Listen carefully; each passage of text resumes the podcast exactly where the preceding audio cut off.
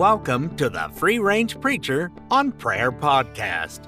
Richard, the podcast announcer here, gladly introducing our October surprise. Our celebration month is upon us. Every day this October, Fred pulls from his bag of quotes a random thought. We'll make a comment or two, perhaps, and then commend all the day's thoughts given to the Holy Ghost with a prayer asking Him to encourage our affections as He wills. Thank you for listening and making the Free Range Preacher on Prayer podcast a viable ministry. And now, here's your host, Fred.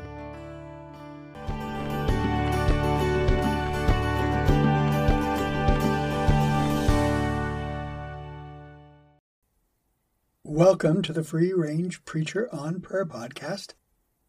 Welcome as well to our October surprise. This is for October first. It's part of our month long of the podcast, the end of our third year and the beginning the beginning of our fourth.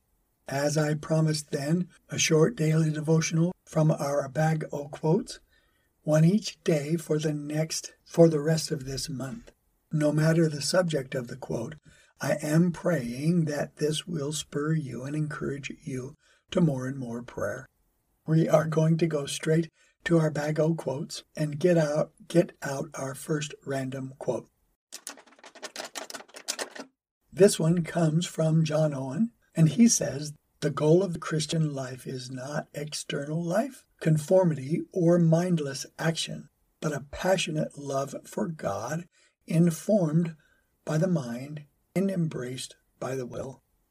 That's why the name of this is If You Believe. Being a Christian is about a relationship and not being religious.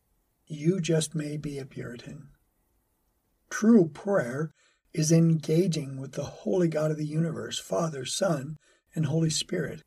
It's not external, but internal. It's not conformity. In fact, you are supposed to pour out your heart. It's not supposed to be a duplication or a rote response.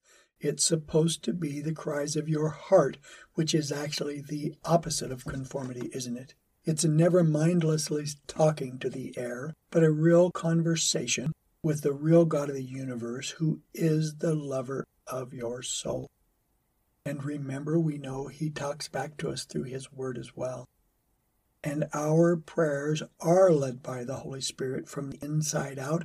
They are educated and informed through His Word and moved through the prompting of the Holy Spirit because of our desperate desire and our true love for Him.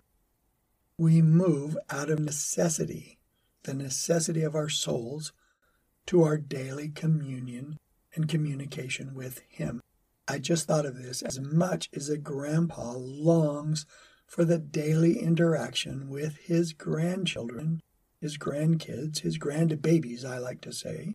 We long to be in His presence and communicating with Him. Once again, my prayer is that your passion, the goal of your Christian life, is not external. It's not a life of conformity or mindless action, but your passionate love for God, informed by your mind and embraced by your will. And I'm praying that that is ever growing. I do thank you for listening. Holy Spirit, work through the words of John Owen to accomplish your will. Thank you, Jesus.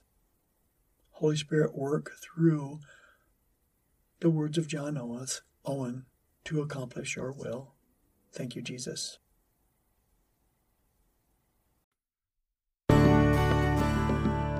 Thank you for listening. Our prayer is that the words quoted are instrumental in the growth of prayer in God's people.